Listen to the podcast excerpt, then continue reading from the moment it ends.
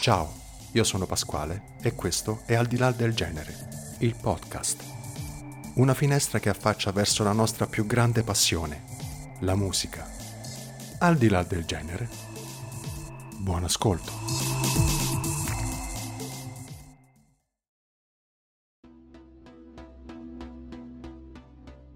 La musica viene scritta e concepita per essere suonata, che esca da una grotta semibuia e sicuramente fredda, grazie al ripetuto percuotere di un bastone di legno su di un masso, o che provenga da uno studio di registrazione comunque semibuio, ma con una temperatura più confortevole, grazie al susseguirsi di note che vengono riprodotte, questo non fa alcuna differenza.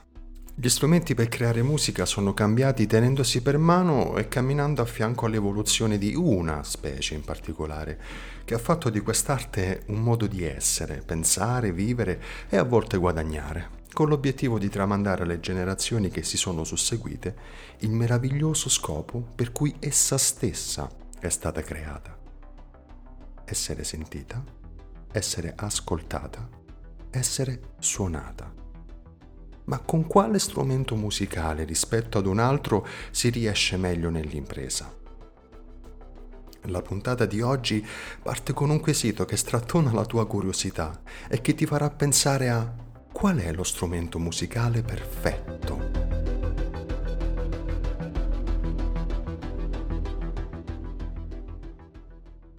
Prima di cominciare però avrei voglia di farti una piccola premessa. Chiedere in giro quale sia lo strumento musicale perfetto è da trattamento sanitario obbligatorio, ne sono estremamente consapevole, ma oggi avevo voglia di fare una puntata più, come si usa dire adesso, easy, molto più easy, senza prenderci troppo sul serio e soprattutto con la speranza che sia facilmente intuibile che il mio, insomma, è come uno di quei discorsi che si fanno con gli amici quando sei al settimo giro di medie alla spina. Ma per quanto ciò risulta essere banale, sono sicuro che anche tu ti sei fatto questa domanda almeno una volta nella vita, anche se solo appena accennata e con la risposta che si è presentata già prima di esserti fatto la domanda. Forse non sarò sicuramente io colui che riuscirà a darti una risposta definitiva a questa domanda, ma vorrei farti sapere come la penso in merito e a quale personale conclusione sono arrivato.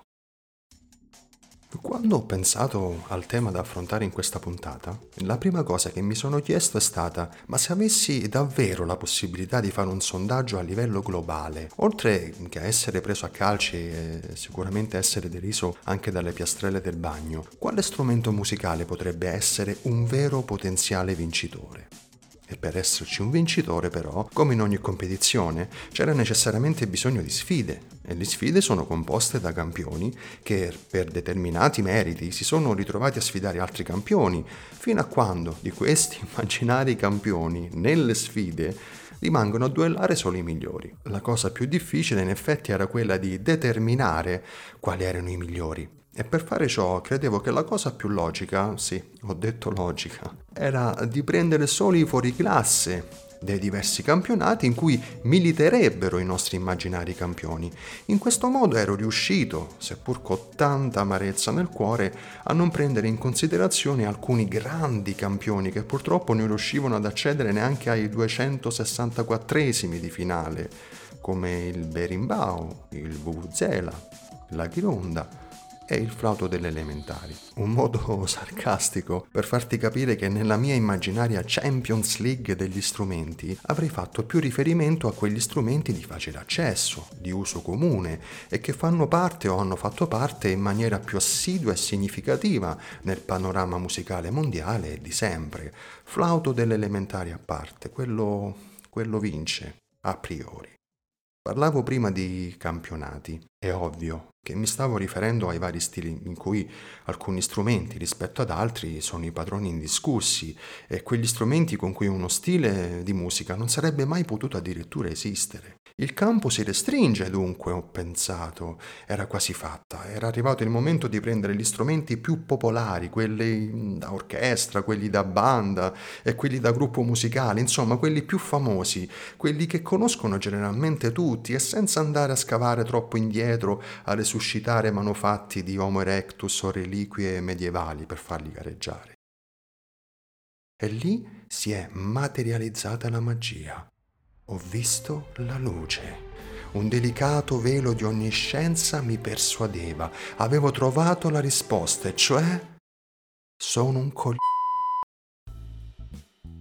Non esiste lo strumento musicale perfetto. Non si può giudicare il premio ad uno e negarlo ad un altro.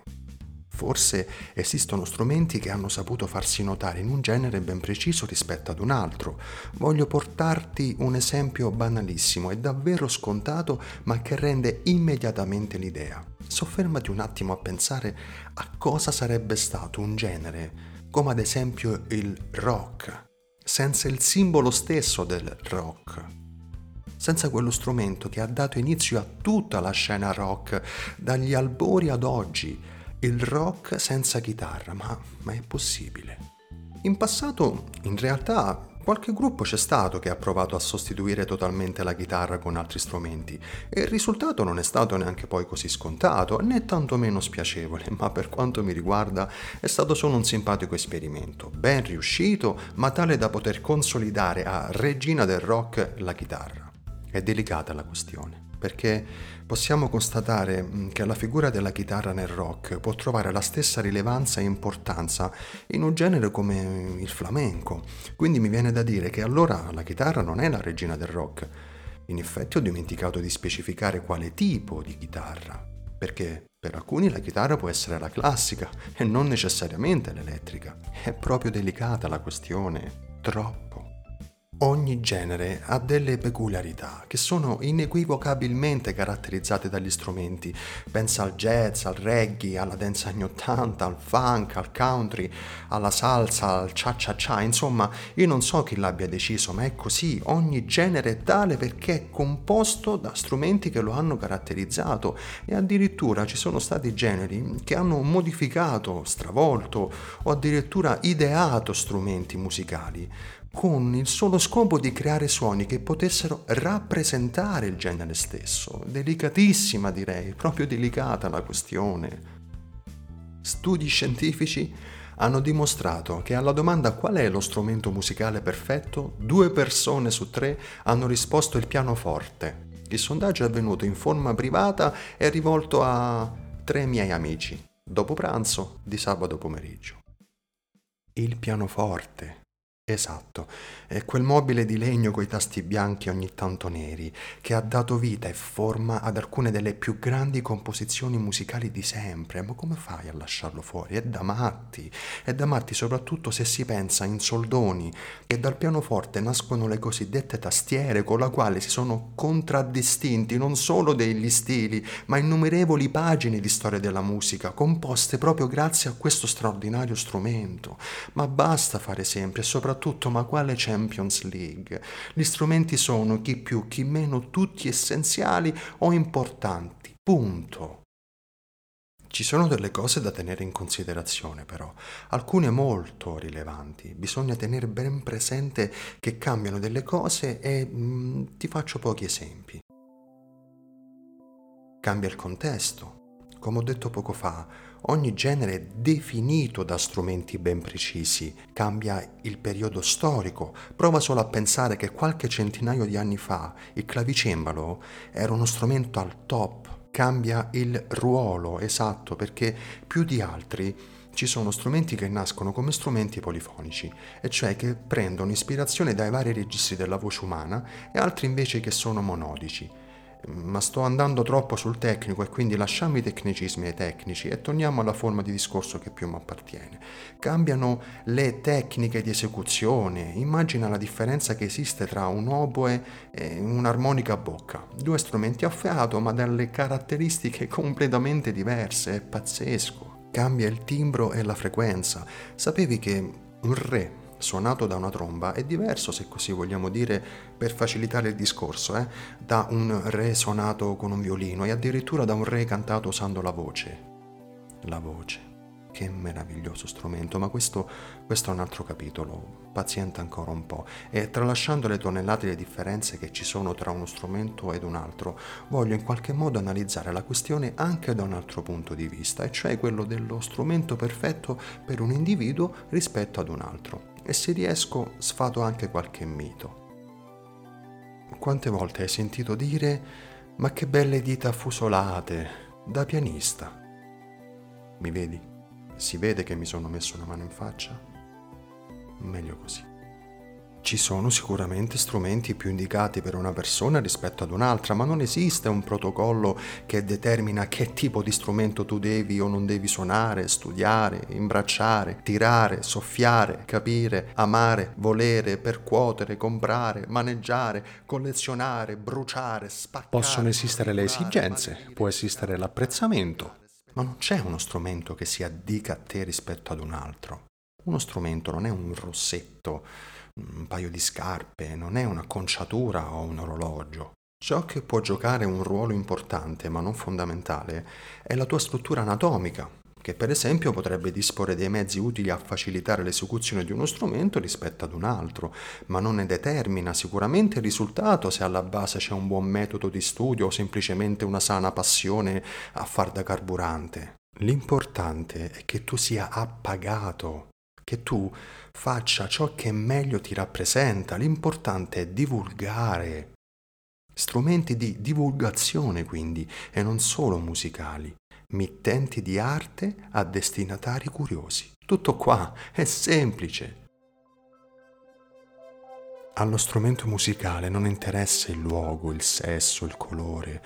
Lui non fa nessun pregiudizio, la sua è solo una missione che porta sempre a termine. Basta che arrivi a te e poco importa se sia un pezzo di plastica o di ottone, un affare pieno di cavi e bottoni, un apparato super tecnologico o una scatola di fiammiferi, di legno pregiato o di trucciolato che abbia uno o quindici piatti e pelli di qualità.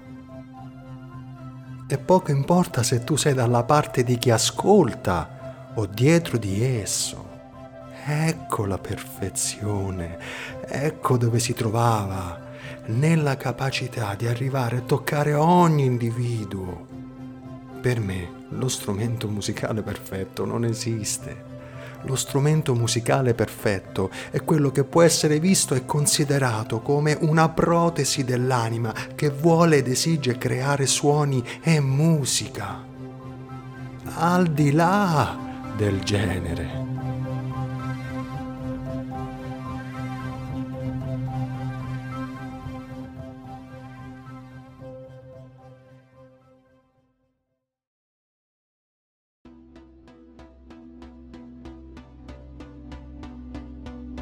Questo era Al di là del genere.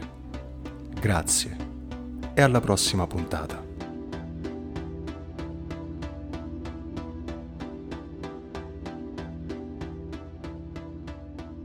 Ed eccoci arrivati alla fine di questa particolarissima puntata, sì sì, magari più leggera, ma non meno impegnativa rispetto alle altre. Insomma, gli strumenti musicali, wow, c'era ancora tantissimo da dire, si potevano spendere ancora miriadi di parole sul tema, ma Al di là del genere non è un'enciclopedia, non vuole esserlo, né tantomeno è una fonte di verità assoluta da cui attingere, no, no, assolutamente.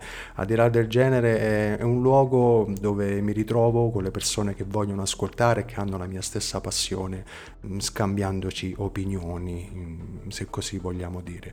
Quindi non mi resta che ringraziarti, davvero grazie mille di cuore, ti aspetto su Instagram, mi lasci un commento o lasciami un feedback o perché no un consiglio, insomma grazie, grazie ancora e alla prossima puntata, ciao ciao.